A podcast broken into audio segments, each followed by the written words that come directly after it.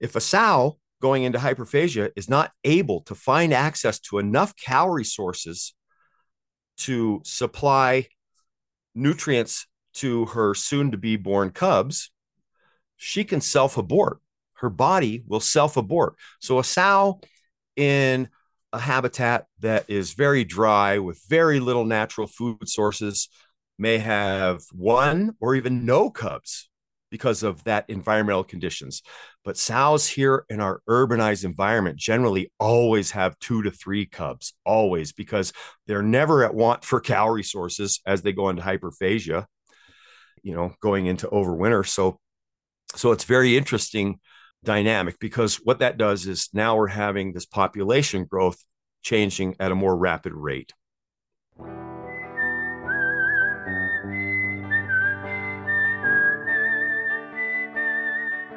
These are stories of outdoor adventure and expert advice from folks with calloused hands. I'm James Nash, and this is the Six Ranch Podcast.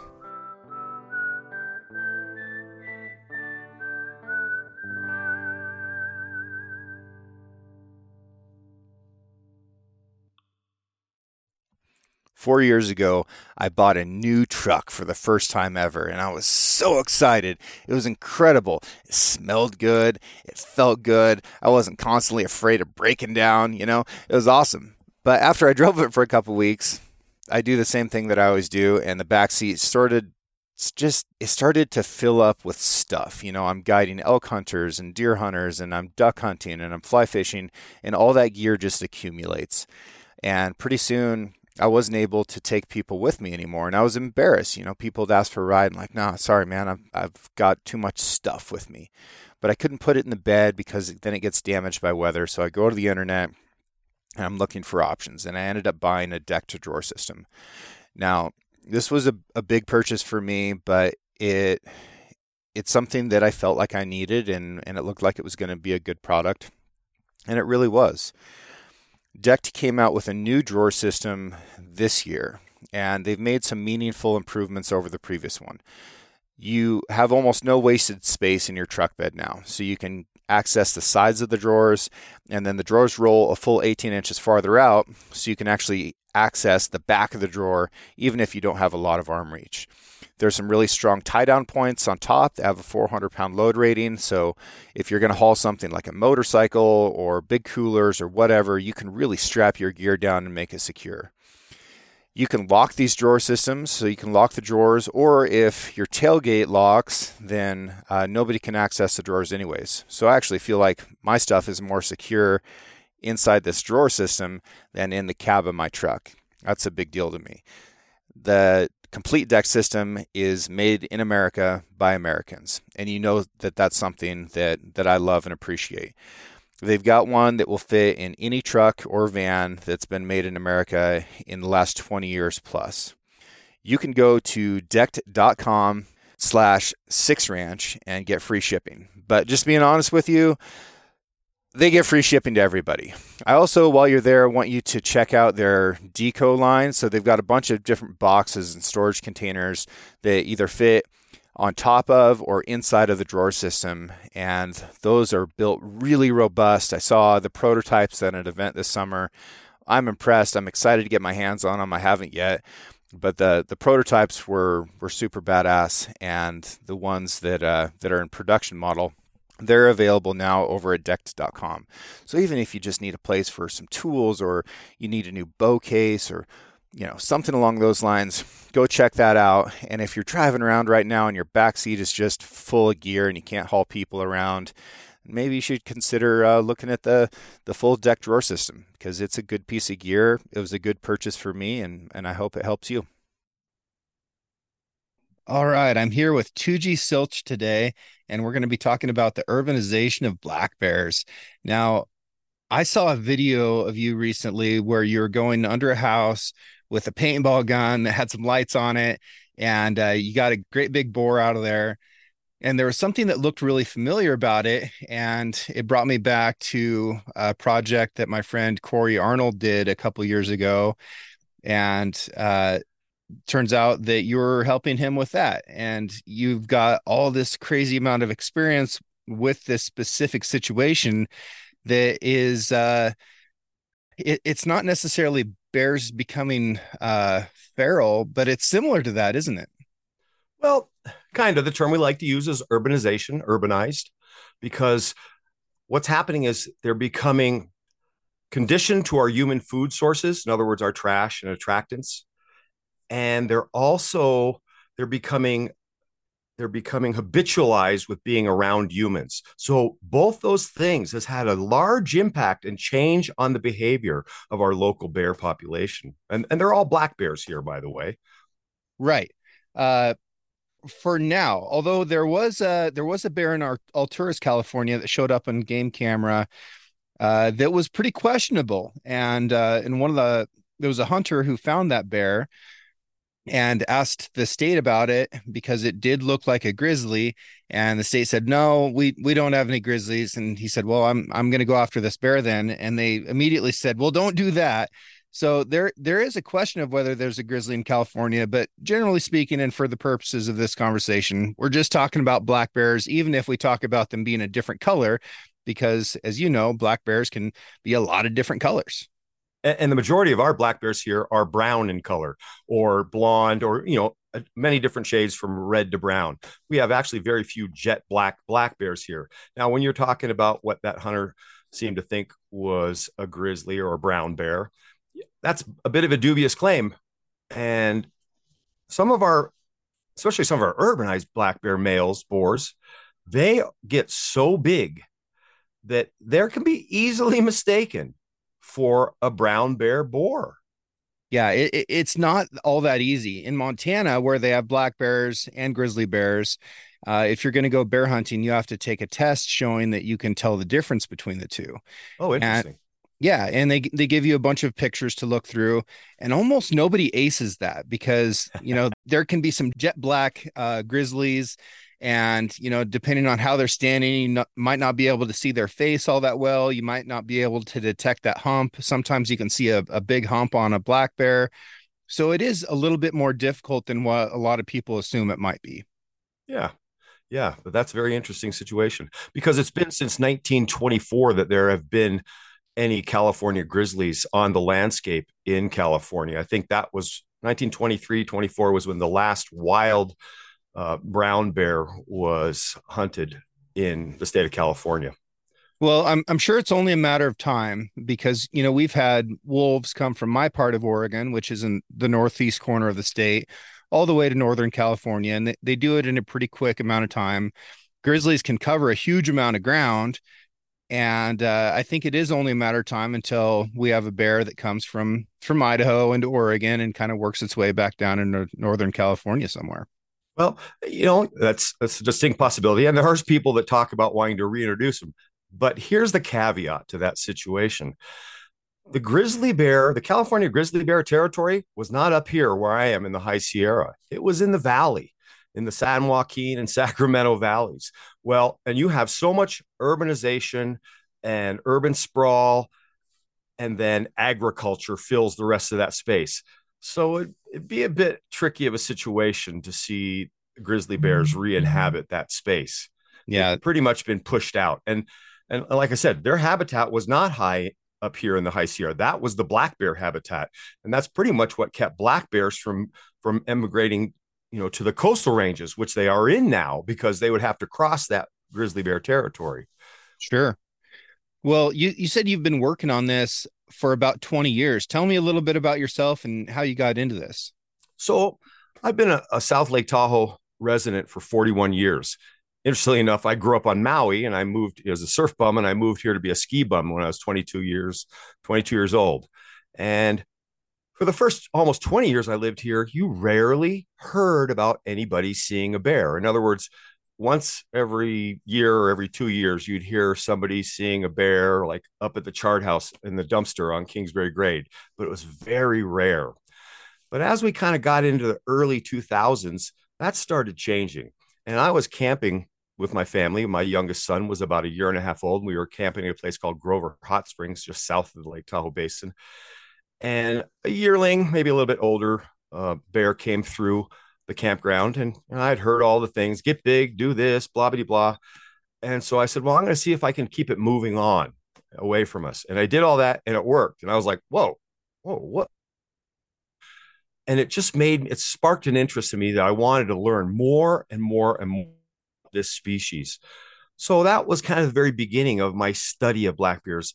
And and as the years pass, I would I was just in more and more situations where I was encountering them and being able to uh, observe their behavior. And it got to a point because I do a lot. I was doing a lot of hiking in the woods and stuff and around the basin here. So I would have these encounters with them. And then when I would do my little workout walks, I'd be having encounters with them in neighborhoods, getting them off dumpsters, chasing them off dumpsters, things like that. So it snowballed when a friend of mine called me one day and goes, Hey, there's a bear under a building next door. Do you think you could get it out? I said, Well, sure, I'll try. And I literally climbed under the building, and it was under the building was sometimes they can be very different. Sometimes you can look under and you see the whole space. Other times it's a labyrinth. You have pony walls and you have little openings that go farther. Well, this was one of those situations, and I climbed under that under that building with nothing but a flashlight because I didn't know any better. And I'm going through the building, going through the building, and I stuck my head up over a pony wall. And as I stuck my head up, the bear stuck its head up. We looked each other. I waved my flashlight right in its face. Hey, go on, go on, bear, just just so it could give me a second to get out of the way. I popped out of the way. That bear came over the pony wall and boogied right out the, the crawl space entrance. I was like, whoa, that was kind of easy. And again, I didn't have much experience, so I, I had nothing to compare it to. But that just snowballed. When somebody heard that I could do that, people started calling me and asking me to do it. And I was starting to do it more and more. So I gained more and more experience. I learned more safety techniques involved, other tools to use. So you see me with a paintball in that gun. More often than not, I just can be at the entrance to that crawl space and just yell at the bear, yell at the bear, and yell at the bear until I see it wants to come past me. Then I get out of the way and it comes on past me. Sometimes I'll use either pine cones or rocks, chuck it at them. You know, it's it, there's a lot of different tools you can use, and all, everything I use is non-lethal. Sometimes I'll use firecrackers. If you can throw a firecracker under a building and get it to behind the bear, that'll that'll scare them. But the paintballs paintball gun's pretty easy because what I'll do is I'll shoot behind the bear. In other words, I'm trying to shoot the wall around it to push it out because and every situation is different. Like I said, sometimes I look under the crawl space and there's the bear right there. There's no going under that house with that bear. Obviously, that wasn't the situation you saw in that video. In the video you saw, I was actual to step into the crawl space and walk standing up, even though I was hunched over. So I wasn't in a 16 to 18 inch space doing an army crawl with a flashlight and a paintball gun in the other hand. Like I said, every situation is different, but but I've done so many of them now. I'm probably sitting somewhere around 300. I average about oh 30 or so a year. Some years more, some years a couple less. And because every situation is different, you have to assess each situation. When I come on scene, I as I'm driving up, I where's the roads? Is there a busy road around? Is there a specific route I want to move that bear? And when I say move that bear in a specific route, it's a wild animal. It's going to make its own decision. But I do a lot of different things to entice it to go where I need it to go for that bear safety and for any humans in the area as well. Yeah, that's that's fascinating. Uh, I sort of joke uh, all the time that you need to be careful with what you let people know you're good at. Otherwise, you might end up do, doing something a lot. Um, yeah, yeah. yeah, I got I got complimented as a kid growing up here on the ranch uh, for digging this ditch especially well. And I knew that I had I had made a terrible error at that oh, point because yeah. that meant there was a lot of ditch digging in my future. But it sounds like you enjoy this. No, I do. And and that's not just the only thing I do. So I own six electric bear mats. And when I say electric bear mats, it's just basic livestock fencing technology with a different application on a mat. Um, and so I will lend those out to members of my community. Bear breaks into their house, they need a week or two to kind of give them time to fix that situation and secure that space so the bear can't re-enter the house or get back into the crawl space. So I purchase with my own money mats and I lend them out to my community members for free. I also do a lot of speaking engagements. I have a lot of service organizations, you know, like Rotary Club or Soroptimist. I come and speak at their meetings. I speak at school functions. Last spring, I gave a talk at South Tahoe Middle School and spoke to all 700 students. It was great to be able to re- reach out to people and, and, and give that education. I'll have booths that I can, you know, have one-on-ones with people. So education is probably the majority of what I do. Evictions and lending out mats is that's kind of the, actually really a small part of what I bring to my community. And I do this completely for free as a service to the community I've lived in for 41 years. I'm, I'm very big on, on community involvement and community participation. And so this is my way of giving back to a community that helped me raise my sons who are both adults now. And in my past, I've got I've got thousands of hours coaching youth sports, parking lot duty at school, you know, field trips. I've I, have i have done all that stuff, but this is the way I'm giving back now, and it, it's just it's it's very satisfying, and my community shows me a lot of love because of it. Do you develop that sense of Ohana growing up in Maui? You bet. You know, Lahaina strong, brah, because that's where I'm from. I'm actual Lahaina graduate, so did you have family there that was affected by the fires? I did not. I had a number of my classmates were there living in Lahaina, and it chokes me up a little bit. Yeah, tough stuff.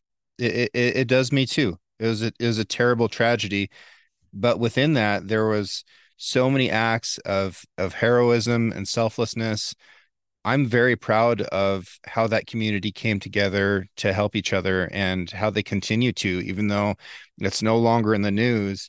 Um, those problems are still very real over there, and there's still people who are very selflessly helping each other get through it.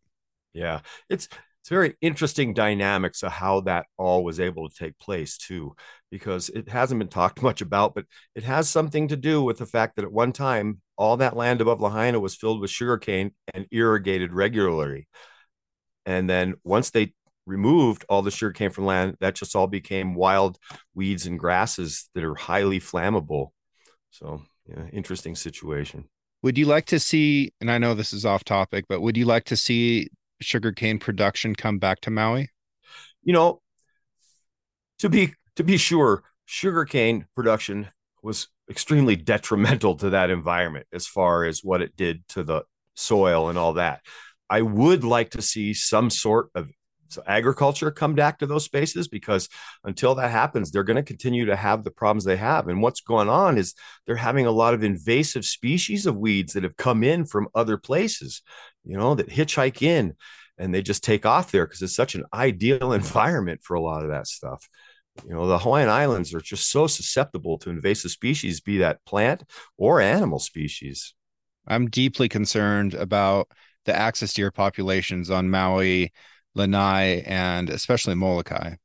When I was a kid, there was no axis deer on on Maui. It was only on Molokai, and you know, then obviously somebody brought them over, and they've just it's gone off. But but on the flip side, when I was growing up in Hawaii in the seventies, you never saw turtles, never, oh, huh. because it was about 1970 that they they made it a law that you couldn't hunt turtles because it used to be that they just sit on the shore and just shoot them as they're swimming through the water. And so it really had a, a, harsh effect on that population. But boy, they sure came back really well. When I was there for my for my reunion in in uh, 2018, my 40 year reunion for Lahaina High School, I was just blown away when we were in the water how many turtles we saw. It was such a great sight. And the monk seals, Hawaiian monk seals, same, same. Yeah. Yeah. The the monk seals are such a cool animal. It's pretty special to even get to see one, isn't it? Yeah, and and I I've never seen one myself, but now I get to see all these pictures. You see them right, you know, birthing right up on Waikiki Beach. It's like whoa. yeah, no, it's awesome. Okay, so what are some things that people don't understand about black bears? Well, black bears behaviorally are very different than brown bears. They kind of get lumped in all together. Black bears have far more of a, a flight response than a fight response, as whereas a, a grizzly bear or brown bear would have the opposite.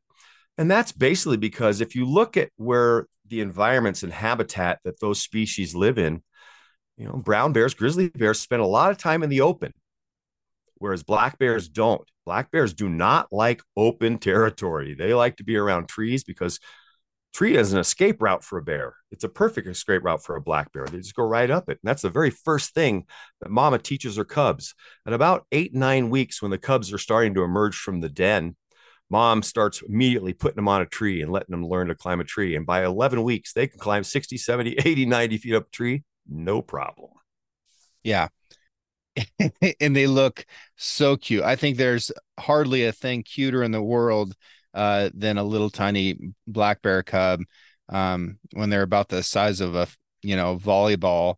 Uh, they're you know they're just a little fluffy thing with these little legs and these little faces, and they're uh, they're comical. Everything that they do is funny to me. I just I love watching bears. I think that they're you know easily my favorite wildlife species to just observe because they're always doing something goofy. You never know what their next move is. Um, they're they're really fascinating. So they, they've got more of a flight response than a fight response, uh, although they're they're very capable of fighting each other or uh, or adversaries. And you know, honestly, what what you're doing has the potential to be pretty darn dangerous. Oh, most definitely. Uh, you know, I'm not going to lie. There is a high degree of danger in what I do, and I take that into into my thought process every time we do a situation because boy I, I went on a couple calls this week and luckily there was no bear in attendance to have to evict because it was such a tight situation. I, I don't even know how I would have done it. Um, you know some are a lot easier than others. Some get pretty dicey but you just got to kind of roll with it. But, but like I said safety is always first and foremost thought in my mind. When I come on a situation and I'm going to do an eviction I have three plans. I have plan A plan B, and then I have the uh oh plan. And I'm always happy when I never have to get to the uh oh plan because, you know, that means that that wild animal's done something that that I didn't take into consideration, or it, you know, it it zigged when I was expecting it to zag. So it can be a dynamic situation to say the least. Let's let's talk about hibernation because this is something that I think almost everybody who isn't around bears a lot just flat out gets wrong. They think that, you know, bears go to sleep and it, you know in, in late fall and then they just wake up in the spring and and that's that so talk me through like hibernation torpor uh in sort of what a bear's life is like in the wintertime so that's an excellent question hibernation um, hibernation is a blanket term is kind of like you said. You use the word the word torpor, which is more correct terminology. Although torpor is a form of hibernation, but when people think of hibernation, they think of, oh, that animal just goes into a coma for you know this many months, and that's not the case with with bears at all. Bears go into a form of hibernation called torpor, and what that means is if they're going into to true torpor, they don't eat, drink, urinate or defecate during that time. They lower their heart rate, they slow down their heart rate, they drop their body temperature a little bit, but not too much. But while they're denning over winter, they're still highly cognizant. In other words, the first time I really wanted to start learning about this, I climbed into a under a house with a denning male black bear and I placed a camera on him and I said, Well, I'll leave that camera for two weeks and I'll have some video when I get back. I came back in two weeks. I checked the chip. It had been filled in two days. They're super active. They're awake, they're asleep. They're awake, they're asleep. And they're they're rolling around and they're touching the ceiling and stretching their arms and doing this. And sometimes they get up and walk outside of the den and walk that in. But I was kind of blown away just how active and cognizant they are. When I climb under a house with a bear to set a camera in the wintertime, they're watching me they're completely paying attention to what I'm doing. So I usually have somebody else with me to spot. But now, when we talk about urbanized bear behavior, because you know you brought up earlier about how black bears will interact with each other in a uh, aggressive way, and that does happen. Well, him here in this urbanized environment, it happens far less than you think. And I made a discovery a couple years ago, and I've documented it a couple more times since then. And I believe I'm the only person that's ever documented this of two very large boars, black bear boars, denning under the same crawl space, feet away from each other. Wow. Now, in a wild environment, they wouldn't even want to be near each other. They wouldn't even allow each other to be near each other. And maybe not even in the same drainage. Like they would want to be miles apart if possible. Exactly. But when you think about the dynamics of, of urbanized black bear life, no competition for food sources. There's plenty of it. We've got dumpsters that are unlocked 52 weeks a year throughout town. So they always have access to cow resources without any competition. Our black bear population here in the Lake Tahoe Basin might be one of the highest black bear population densities on the planet. Um, it's estimated that we have possibly four to 500 black bears in about 180,000 acre space. So, what that works out to is about two bears per square mile. So, what that also means is there's no competition for mates. There's no mm. competition for mating sows because there's so many of them running around here. So, we have sows that mate with numerous different boars. So, sometimes when you see a sow with her three cubs, two of them will be brown and one will be jet black which means they she could have had eggs that were fertilized by different bears. Right. Yeah, and and that's relatively common among uh, several different species. Cow elk, for example, want to be bred by by two or three or four bulls during a an estrus cycle that might only be 15 or 16 hours long. Wow. Uh, and there's there's some viability that comes along with that. Now elk aren't having um, twins hardly ever. But that cow, because she does have such a short cycle, she wants to get bred by as many bulls as possible so that she's going to get the most viable chance of having offspring. Right. And uh, yeah, that's that's very that's very very interesting. Um, that those sows are are looking to get bred by multiple boars as well and and incredibly interesting that there's less conflict over that resource um, for those boars so that they're getting along better i mean that's just that's just incredible. It'd be interesting to know uh, were those two boars that you found together about the same size? Yes. In the first situation, when I first documented it, we actually, one was tagged. So it was a Nevada Department of Wildlife tag. So they had all the DNA uh, data on that bear. And we collected hair samples.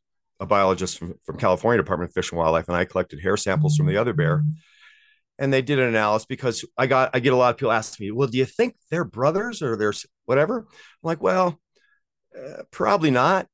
And if you had two siblings of different ages from the same sow, they would never know each other. There's no way that they would know that they had the same mother if they weren't the same litter mates. So, but even if they were related, at, at that age of an adult black bear, you wouldn't see that behavior. Right. That's uh that's anthropomorphism, right? That that's us trying to make sense of what an animal's doing based on how we make sense of what people do. Yeah, pretty much. And I'm glad you said that word because I always have a hard time with it. I have to I have to bring it up a lot so I get some practice. So, you know, why we're talking about the reproductive cycles of black bears, I always like to share with people because they don't quite understand that when a sow black bear mates, and those eggs are fertilized. She mates in May and June. But those fertilized eggs don't drop and implant into her uterus until late October or early November. It's called delayed implantation. And what that is all about is it come into the fall when a black bear goes into hyperphagia. In other words, they ramp their calorie intake up by four times. So if they're eating 5,000 calories a day in the summer, come fall, they need 20,000 calories a day. So if a sow going into hyperphagia is not able to find access to enough calorie sources to supply nutrients to her soon to be born cubs, she can self abort. Her body will self abort. So, a sow in a habitat that is very dry with very little natural food sources may have one or even no cubs because of that environmental conditions.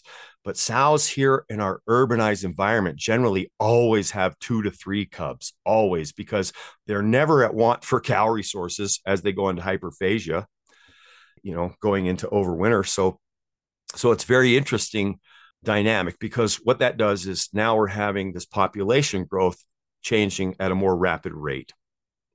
That is fascinating. I had no idea that bears were capable of that. And it makes a ton of sense. And I've, I've wondered that because I, I knew when the bear rut was, and I knew when they were having their cubs, and the size of the cubs doesn't seem to be consistent with that length of gestation, right? So I I I definitely wondered about that. Like it, it shouldn't take that much time you know nine months or 10 months or whatever to make this little tiny bear cub. But yeah if their eggs aren't dropping until october that makes so much more sense. And uh, we're we're coming right up on the time when they're going to be having those cubs. In about three weeks. We're about three weeks out. All black bears give birth the last week of january the first week of february. And like you said it's all that time. So their gestation period is not that whatever eight month period between May and the end of January, their gestation period actually is only about 60 days because the gestation period does not start until those eggs are implanted into the ovaries. It's quite an interesting way f- for that species to do that, you know, for the way that that nature nature always kind of figures ways out, doesn't it? It does. It does. Just like what you're talking about with the turtles where you would think that you know something is is almost hopeless. And if you just provided a little bit of space then that adaptability comes through more often than not. You bet. You bet. And again while we're talking about cubs talk about small. Like i said gestation period from egg to born cub is about 60 63 days. A black bear cub is born weighing about 8 to 12 ounces. So in other words the size of a soda can. They're blind. They can't hear and they don't have any fur. They have hair, but they don't have any fur. But what's amazing is how quickly they grow because by the time, so they're born at about eight to 10 ounces. By the time they first start emerging from the den, six to seven, eight weeks later, they weigh a pound and a half, almost two pounds by that point. Hmm. It's, it's incredible stuff. That calorie tax must be just horrible for those sows to be producing milk with with nutrient quality that is that powerful without the ability to continue eating. Yeah, well, that's all that stored, all that stored calorie. That's why that's so important to have. Right. And uh and bear fat uh has has long been extremely sought after uh because of those qualities uh you know a- after the fact, right? If you look at uh if you look at the the food sources that were really important to to early European settlers, to to Native Americans that lived in in my area, for example, um, bear was really high on the list because of all that fat, and it's a really palatable fat as well. Hmm, interesting. Uh, that's I'm not a hunter. I'm not anti-hunting, but I'm just not a hunter. It's just something I never grew up around. Um, so I don't know a lot about stuff, some of the things that you're talking about like that. That's very interesting yeah, my my grandma, for example, is in the Pie Hall of Fame. Uh, she's a tremendous pie baker, and she loves bear fat for her pie crust. Um, that's that's number one. So it's always uh, part of my year as a hunter to make sure that I'm rendering out some bear lard so that my my grandma can continue um, making you know the best pies in the world, which I'm very uh, much a recipient of and, and grateful for. Wow. Um, but yeah, it's a it's an it's an interesting thing. The The fat that comes off of deer and elk uh, is not very palatable. I you know I just cooked a whole deer uh, front shoulder a couple days ago, and the fat that rendered out of that during that cook, um, it wasn't any good to eat. You know, it really coat your mouth. It didn't have a great flavor. Um, you know, it was largely a, a failed recipe.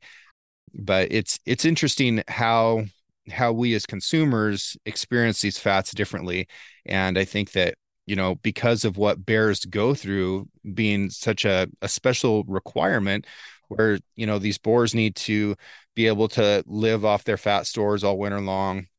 The sows do as well and and also tap into that to be able to turn those fat stores into milk to produce cubs.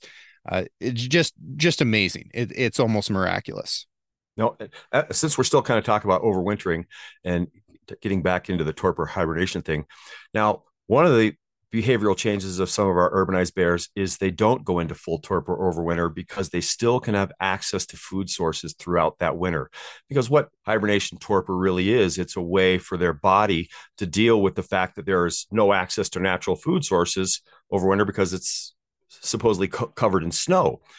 But with these urbanized bears that rely on human food attractants, you know, i.e., trash, dog food, pet foods, bird feeders, things like that.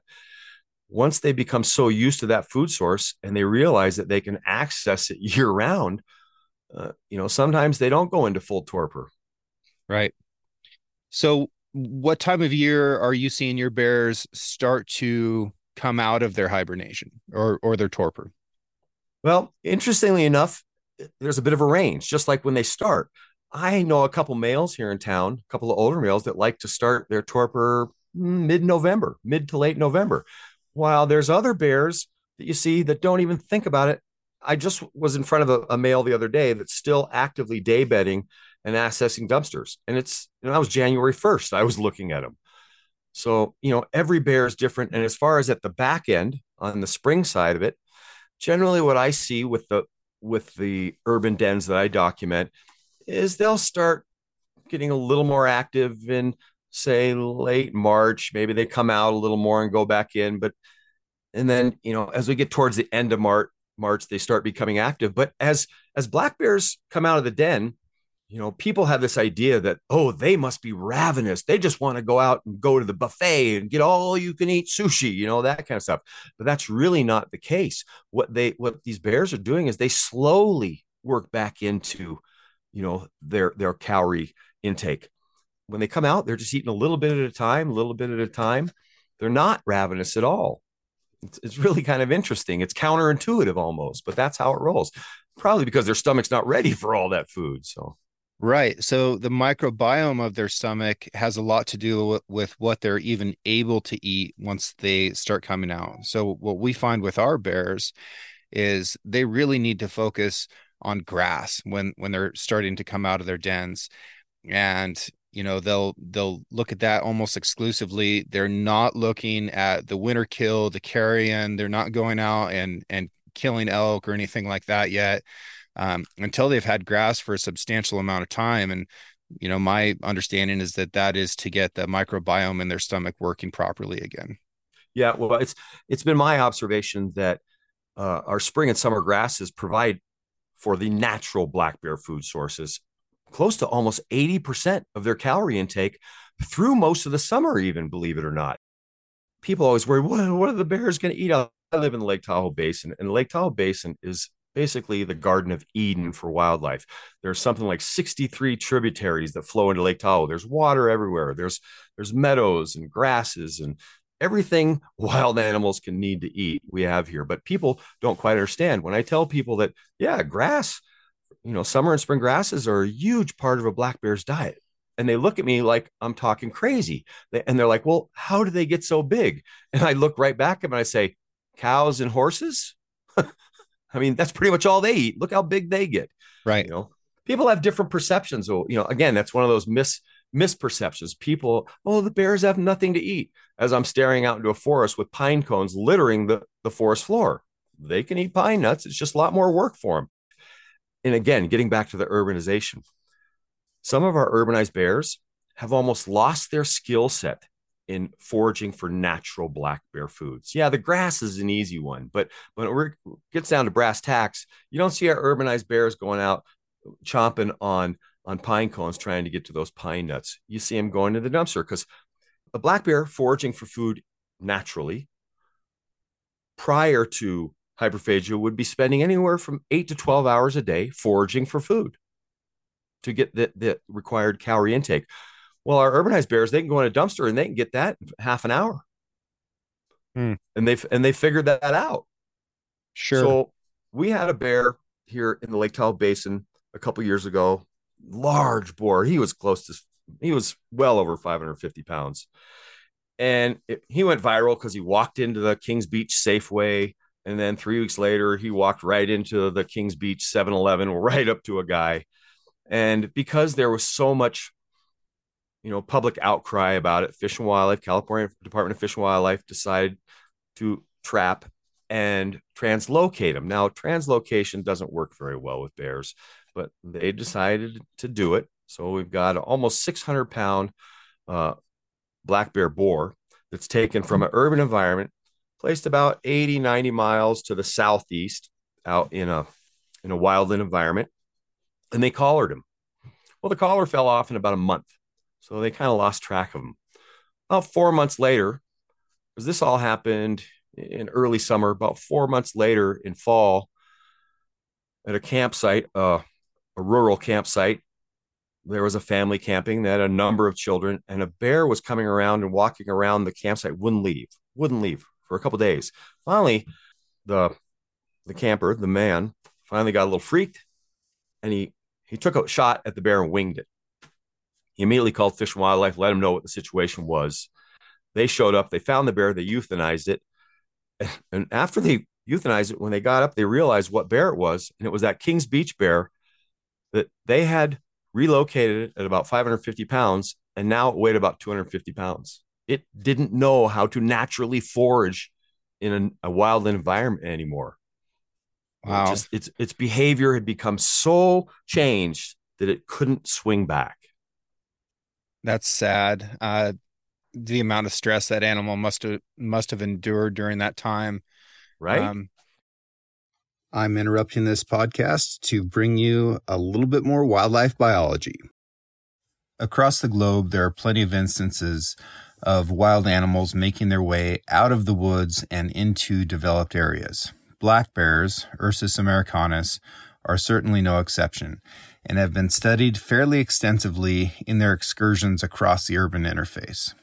In the Lake Tahoe area, PhD student Jan Mario Cornelis Klip, hell of a name, authored a dissertation titled Spatial and Temporal Patterns of a Generalist Urban Carnivore American Black Bears at Lake Tahoe, California. This extensive project involved the radio collaring of 27 black bears in the area from 2010 to 2014. In this research, it was found that during 2013, 2014, and 2015, over half the bears spent more than 50% of their time within urban areas. On a temporal scale, this study found that black bears spent much more time within urban areas from 6 p.m. to 6 a.m. Males and females used urban space differently depending on seasons, where females spent more than 50% of their time within urban areas in April, September, and October. Females with cubs spent more than 50% of their time from June through September, with peak use in June, just in time for your kids to get out of school and hit the road to Tahoe for a family outing. Males typically used urban areas greater than 50% of the time in February, August, and December. This study also displayed that regardless of the bear, they all preferred mixed habitats, going back and forth between urban areas and wild areas. Black bears, similar to coyotes and foxes, will quite literally alter their diet to seek out human food due to the high calorie and protein content. But let's say that we padlock all of our heavy duty welded trash boxes and set up a laser security system around it. It doesn't necessarily mean that bears will stay out of urban areas. A 2013 study conducted by Merkle in Missoula, Montana found that black bears entering into urban areas was related to apple season. And when plants start to produce new growth and was not related to trash availability. Additionally, there was very little effect on wild food availability on urban invasion. So, in a nutshell, by developing land for your beautiful yard, you may be inadvertently creating food resources for black bears. But what does all this mean for management? Bears have been overly personified in many capacities, and regardless of how funny Fat Bear Week is, let's consider the possible problems of bears in urban areas. Bears can pose serious problems to humans when encountered. Female bears will protect cubs. Males can be aggressive, and chances are a fight with a black bear will end poorly. Not to mention, they don't often take kindly to pets. We know bears eat trash. We know they eat fruits and other vegetation from yards, but what can be done? They are wild animals and they have regulated hunting seasons, and we sure aren't going to stop producing trash in yards anytime soon. The work from PhD student Jan Mario Cornelis Klip suggests that a community based approach could be a step in the right direction, where the focus is ideally on removing attractants and supporting a widespread education program. These efforts, although employed in many areas, require support and updating in many places to achieve the best results. While the chance of being attacked by a black bear are low, they are never zero. And managing our spaces to promote wildlife staying wild is a key to maintaining the rich biodiversity of wildlife on a national and international scale. So, if I understand the situation correctly, you have this incredibly dense population of black bears that is having cubs at a rate that's higher than normal for for wild bear populations. And you know if i if i were to forecast this a little bit it sounds like you're in a situation where you're going to have more and more bears every single year and they're they're fighting over finding places where they can den where where they can find food uh during the the spring summer and fall like where where does this go from here? That's a really good question. Um, the, the the big issue is not only as as we're seeing this population growth happen we're also seeing behavioral changes happening at a very rapid rate. When i say behavioral changes it used to be you know 3 years ago if you would ask me about a bear getting into a house, I would have said, "Oh yeah, they'll go around the house. They look for the open slider, the open unlocked window. They actually go up to front doors and they'll try the doorknob, or they'll go down the street trying car doors, right? Because once they've learned that behavior, and mom teaches it to her cubs. So that used to be the norm for breaking and entering bears. Well, now they've started to figure out that, well, if all the windows and doors are locked, I can just bust right through them. So we're getting these breaking and entering situations, you know, which again causing major damage in a lot of situations uh, to structures. But the other behavior that's changed in this situation with these breaking and entering things is now these bears have become so habituated to be around us that some of them are willing to go into a building with people inside them. Now, think about a black bear and their sense of smell. A black bear knows if there's a human in close proximity or not. And oh, yeah. Used, and it used to be if they thought there was somebody in the house, they wouldn't do it. Now they'll walk in and walk right past people. I've had people, I was sleeping on the couch and I woke up and a bear walked right by me. You know, they've become so comfortable. And that's where that's where it becomes dicey because there's no maliciousness on the part of that black bear, but you put an, you know, a wild animal with the tools that animal has to protect itself and that animal weighs three, four, five hundred pounds, and you're in an enclosed space with a human that's been startled, bad things can happen. Over the last few years, we've seen a number of physical altercations between humans and bears. And every time it happens, you always kind of get the crazies. Well, that person should have known what they were doing. It's their own fault. No, no, that's not always the case, right? You know, there's certain people around here that every time a bear breaks, well, that's that homeowner's fault. You know, they attracted right. that. They did this. So it's like, well, so what? We're not supposed to have food in our houses. We're supposed to create castles. You know, when a bear's busting through a front door, busting through a dead bolted front door, how do you protect yourself against that? So, I mean, we have to approach this situation with a common sense situation. So, for instance, here in the basin this summer was a, a couple bears that were taken out because of that situation. In other words, they were removed from the environment. And boy, again, that's a really big issue. But I have a different viewpoint from a lot of hardcore wildlife advocates when it comes to this situation. I tend to try and think of it more from common sense and from both the safety aspect of the bear and the human involved in human bear conflict issues. Too many people. And, and again, this issue is 95% caused by us humans because we keep feeding them. But the people that end up having the bears break in their house or in close physical encounters, they're not necessarily the people they're making those mistakes. They're just paying for it. They become kind of a victim of a, of a simple twist of fate, a bad set of circumstances. And like I said before, no maliciousness on the part of the bear, but a bear that's comfortable about walking into a building with people in it is extremely problematic. In the state of the history of the state of California, no black bear has ever killed a human being. That's a pretty crazy statistic if you think about it. But I personally believe that we may see something, we may see that change here in the near future because as we have more and more bears putting themselves in such close proximity to humans inside buildings, something bad's going to happen.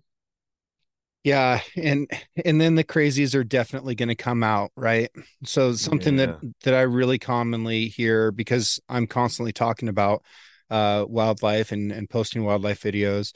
A lot of people will say, "Well, you're in that bear's territory." Like, okay. Well, yeah. Uh bears are everywhere that people are and it's always been that way. Antarctica is the only exception and you know we really never settled antarctica as a species. We just kind of explore it from a scientific standpoint now. But everywhere else that there's people there's bears. And you know we're we've we've coexisted for for the course of of both of our histories and there's always been a degree of of conflict and a degree of collaboration as well yeah well here in the Tahoe Basin, when I hear that, when I hear people say that, well, they were here before us, eh, my reply is yes, you're you're 100% correct, but they were not here before us in the population density that they are here now. So, in other words, a natural black bear population density for the land mass within the Lake Tahoe Basin would probably be 50 to 75 bears if they were completely wildland bears living off a natural environment. 50 to 75 and we've got 4 to 500 right. That's a huge discrepancy. Now something that wildlife biologist jim aiken discovered when he was studying bears was that they would not use the same den site year after year. Um, and he thought that that was because of vermin whether it was lice or you know v- various just pests that would be in that den area do you find that these urbanized bears are using the same den year after year or um, are the same den sites being used every year? Well first of all any house that ends up with a bear underneath it it becomes what i call a bear b&b because once one bear's been another another will figure it out. They can smell it. But i've doc again i've documented well in the video you saw me getting that bear out b33 before this winter, the last four winters, he has overwintered in exactly the same den. Exactly the same den. That's why I was so surprised when he didn't stay in his regular den this year. And he moved on, and another bear took his place. So there's another bear I know by the name of G101 that's in B33's regular den. So, yes, they'll get over and over. Even day beds out in a natural environment. I have videos of different bears bedding them. You know, hmm. it's it's they're not afraid of sharing. They have no problem. They go, oh, my buddy was here. Uh, when you see bears going through my camera sometimes, and I'll, I'll put my camera on a rubbing tree or a scratching tree or something like that, and I like to explain to people when, the, when they see a bear scratching his back in a tree, he's not just scratching his back. He's doing what I like to call he's signing the forest guest registry, right? In other words, he's leaving his scent and some of his hair to let whatever animal comes back by know that that bear was there. Right. And I, you know, and I've seen a number of different bears do it on the same tree. And it's funny to watch because every bear, raccoon, coyote that walks by that tree stops and smells and checks it out. They all know who's moving through where. now, is there a way to to create or stimulate that? Could you put some could you take you know bear scat and rub it on a tree and, and create a scratching tree or you know is there any way to mani- manipulate that? You know that that's an interesting question and i can't answer it but um, as a side note black bears here in the basin love telephone poles. They'll hmm. scratch them they'll bite on them but what that is is telephone poles are preserved with creosote and I believe that creosote smells like a natural attractant to black bears. Like another thing that black bears get into a lot here in the Lake Tahoe Basin is hot tub covers. People think they're trying to break into their hot tub. Well, the bear ripped my hot tub cover apart. And I have to explain to them, well, hot tub covers. The insulation in hot tub covering is generally made with formaldehyde. Formaldehyde to a black bear smells exactly like a yellow jacket nest. And black bears love yellow jacket pupa and larvae. So they like to dig those nests up. And so that's why they'll rip into those those hot tub covers. That's fascinating. Uh yeah, our our bears spend a lot of time, especially in early August, they're all about the bugs. And one of the things that amazes me so much about bears and their efficiency with calories is that they will tear apart logs and stumps and move giant rocks just to get small amounts of ant larvae or or to break into a yellow jacket nest or something like that. And it seems like the amount of effort would take far more energy than the reward of whatever they're eating but that certainly is not the case otherwise they wouldn't do it you know, black bears have this again, their sense of smell is so incredible. They smell types of calories. So when a black bear is smelling food, he's separating out fat content calories, carbohydrate calories, protein calories. Usually, when a bear goes into a house and raids the fridge, more often than not, it ain't grabbing the broccoli and the and the cauliflower. It's grabbing the lasagna, it's grabbing the ice cream, it's grabbing the milk because all those things are really high in fat content. Friend of mine who I had to lend a bear mat to, uh, bear busted into his garage. He had a, a fridge in there, freezer in there, and he had a bunch of elk meat in the freezer. Bear didn't touch it. He grabbed a frozen lasagna and some almond milk that was in there. And that's because he could smell the fat content. And that's what he wanted or she wanted at that time. You know, they do the same thing when they kill an elk they're not going for the meat. Otherwise, the first thing that they would eat would be the hindquarter or the back straps. Uh, what they're going for is the liver and the heart and the organ fat. Um, that's the first the first priority for almost any of these predators that kills an elk or a deer.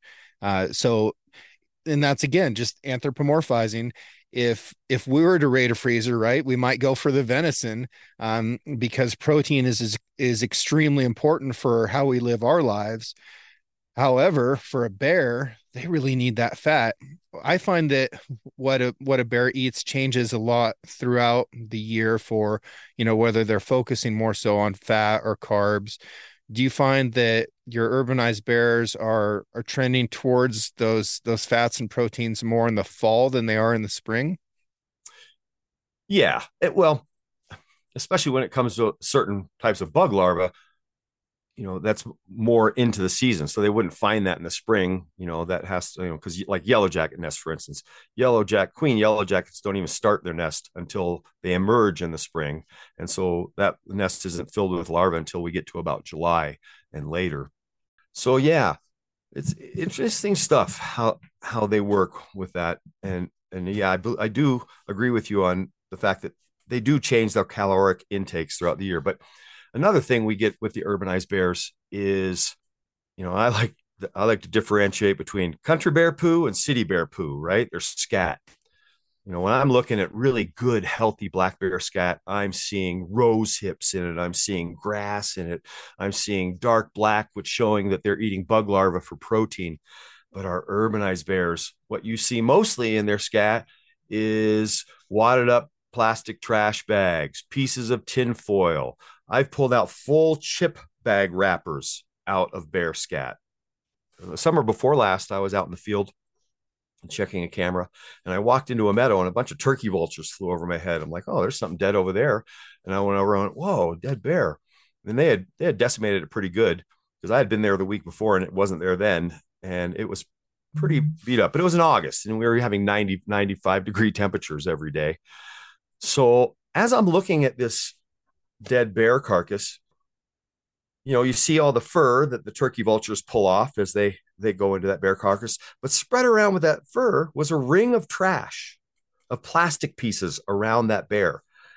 And at first i looked at that and said huh and i started looking around for a trash bag. Well huh, did, a, did this bear drag a trash bag a mile out into the forest? And then it hit me. It just struck me. And i figured out what it was. I went oh my gosh that's the turkey vultures pulling all that plastic out of its intestines because like you were just talking about turkey vultures they go for the guts because that's where the best nutritional sources you know in prey are like as you said. And so why they were going into eat the intestines and all that stuff they were having to pull the plastic pieces out of it and they were flipping it throwing it around. So it was a circle around the bear. And just about a month and a half ago there was an article in the paper in colorado they had to euthanize a sick bear and when they did a necropsy on it its gut was completely stuffed with trash. Hmm. Yeah.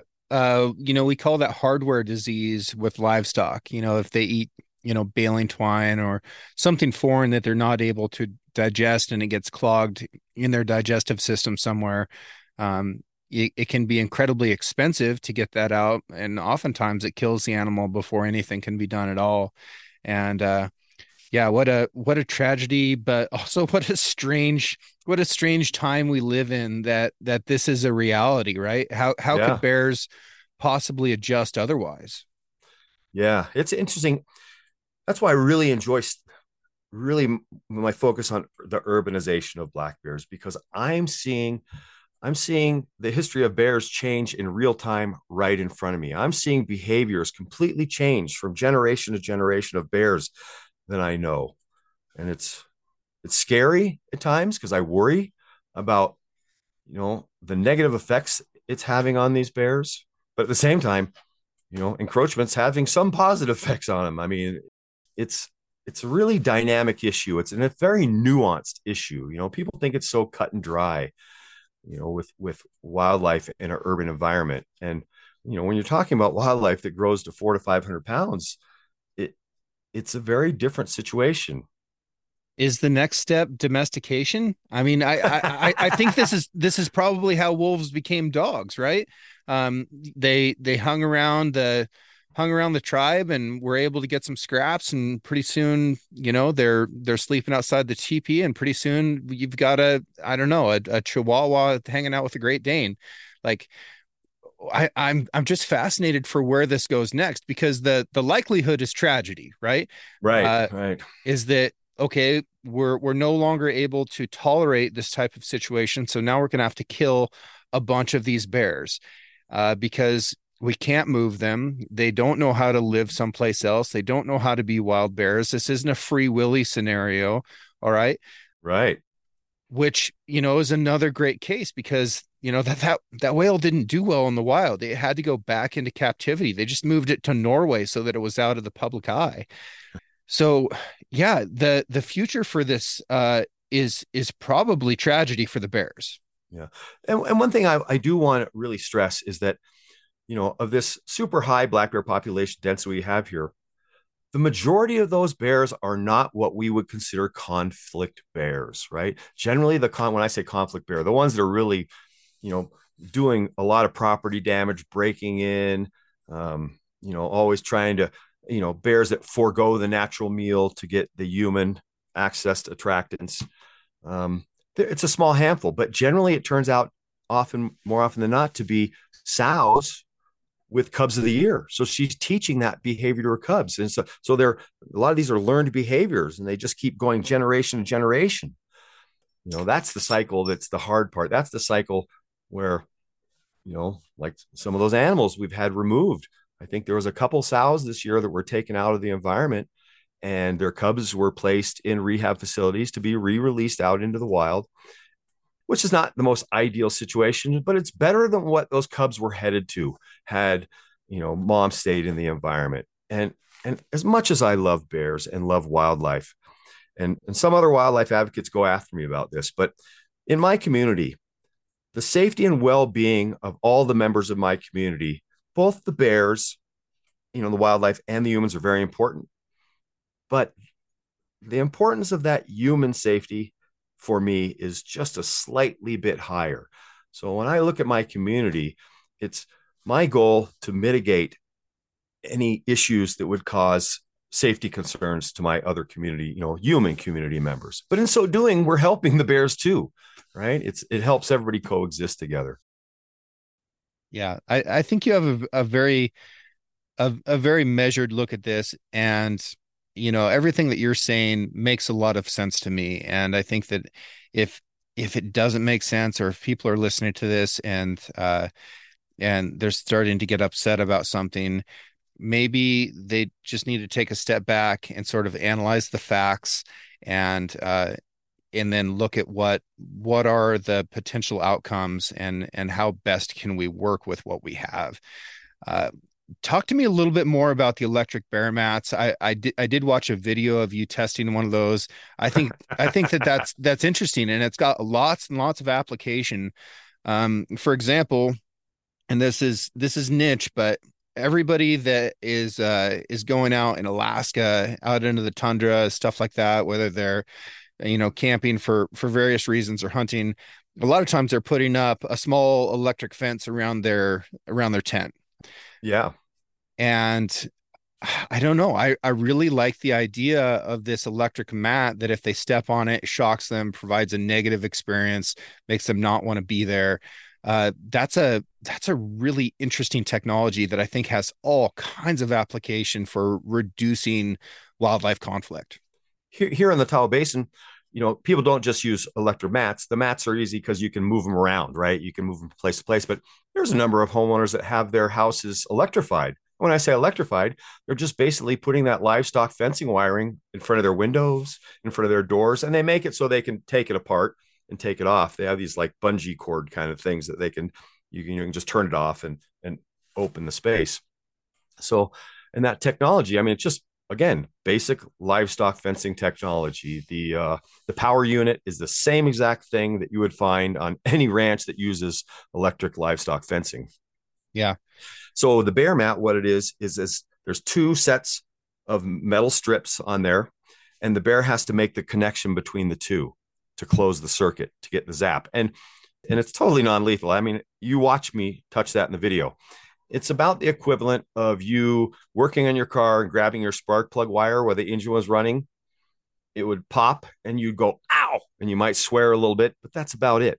Totally non lethal. I even have videos of a, of a pack rat on it getting zapped and getting some air and running off. So it's not going to kill anything, but it gets their attention. And once a bear's been on one of those, it knows what they are and it won't touch them again. I've oh, seen bears sure. walk up. I have videos bears walking up and go, Oh, I don't want any of that. I'm out yeah. of here. Yeah. So it's it's highly effective. it's, it's really effective technology. They learn. well, you know, black bears are extremely intelligent. Black bears has have an intelligence level almost out of the great apes, and, and so there's three qualities that urbanized wildlife have in common because the three species of of wildlife that do really well when we encroach are black bears, coyotes, and raccoons. And those three species have three things in common. They're all three extremely intelligent animals. They're all three opportunistic feeders. They can eat a broad variety of food sources. And all three are highly adaptable. And you brought that up before about the bears, but they're all, if you have the combination of those three things, you can do pretty well when humans encroach. Absolutely. And and humans could take a lot of lessons from those animals to make ourselves more adaptable as well. You think? yeah. So let's uh let's conclude this with some advice to people uh who are listening in, in the Tahoe Basin or listening in an area that has urbanized wildlife. What can they be doing better so that we don't create negative situations for these animals? Well, first and foremost, securing human food attractants. In other words, you know don't leave your trash outside put it out in the morning of trash pickup or if you have a, a steel bear box that's even better to keep your trash in that um, any any spaces like your your crawl spaces if there's access to them make sure you secure them i tell people that if they, you know, some people think, oh, I'll just roll a rock in front of that. And I look and I go, well, if you roll the rock up there, any bear can roll it away. I'm 180 pounds of average strength. If I can break, get past something with a crowbar, any bear of any size can get past that spot. Um, you know, there's a lots of do's and don'ts about living in bear country and visiting and traveling through bear country. So instead of me rewriting all those rules, I like to guide people to check out Bearwise. Bearwise is a one stop shop for finding all kinds of great resources on coexisting in, in bear habitat. And Bearwise has been adopted by a number of states' wildlife agencies. Both California and Nevada's wildlife agencies just adopted it within the last year. And so, and, and what we're trying to do is get to one messaging system of the do's and don'ts. In other words, instead of every different agency putting out you know their website well this is what we say you should do and don't do and, and come look at this. Now we want to direct them all to bearwise.com that's the best information. This that platform has it even has templates for city ordinances county ordinances hoa rules. It has everything you need. It has downloadable uh, activities for children that you can print and coloring pages and things like that. It's just a great source, and their message is well thought out and well produced. And so I like to guide people to that for the do's and don'ts. Okay. Well, Toogee, you have uh, a, a fantastic Instagram. You've got all kinds of crazy wildlife stuff on there. Uh, you're doing really cool stuff with with game cameras, and people can follow along with your uh, with your paintball versus bear adventures underneath houses. Uh, where do they find that? How do they follow along and learn more about what you're doing? Well, on Instagram, I'm I am at Tahoe Toogee, all one word, lowercase, T A H O E T O O G E E. And on Facebook, you can find me at Tahoe Toogee, two words. That's pretty easy because you're not going to find too many Toogees out there. yeah, where does that name come from? That's that's a an unusual name. so, my grandmother made it up when I was a little baby. When I my real name is Stefan, and I've never answered that. If you call me Stefan, you're either from the IRS or the police department. Um, so I, I, was given the name Toogee as a newborn baby when they brought me home as a nickname. It stuck. My favorite is spelling, and that's pretty much all I've gone through.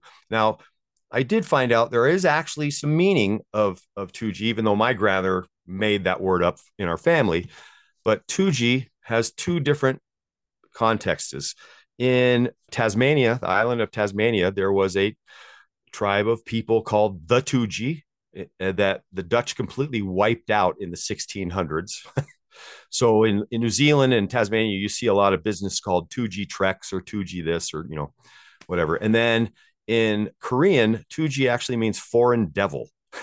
and it was a term associated with the orphans that were left by American servicemen that were in Korea during the Korean War. So mm. it was hmm. kind of a negative context. But so you see some places have Tuji Taekwondo, which is kind of um, like Howley boy, Howley boy yeah. uh, martial arts, yeah. you know, of the Korean style.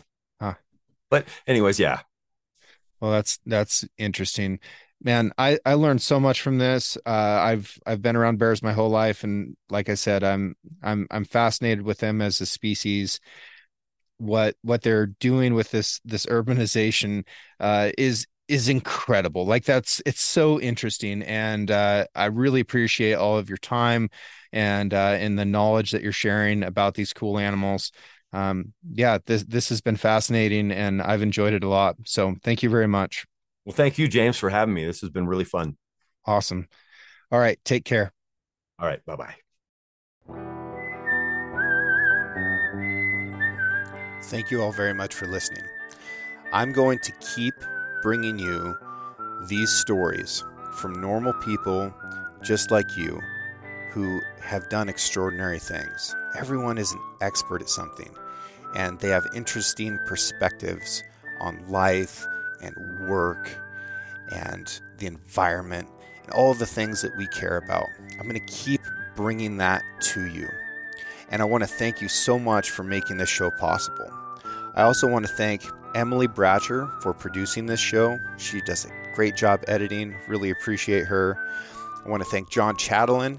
He did the art for the Six Ranch podcast. And Celia, soon to be Harlander, uh, she digitized that so that we can get it out there on the internet for you.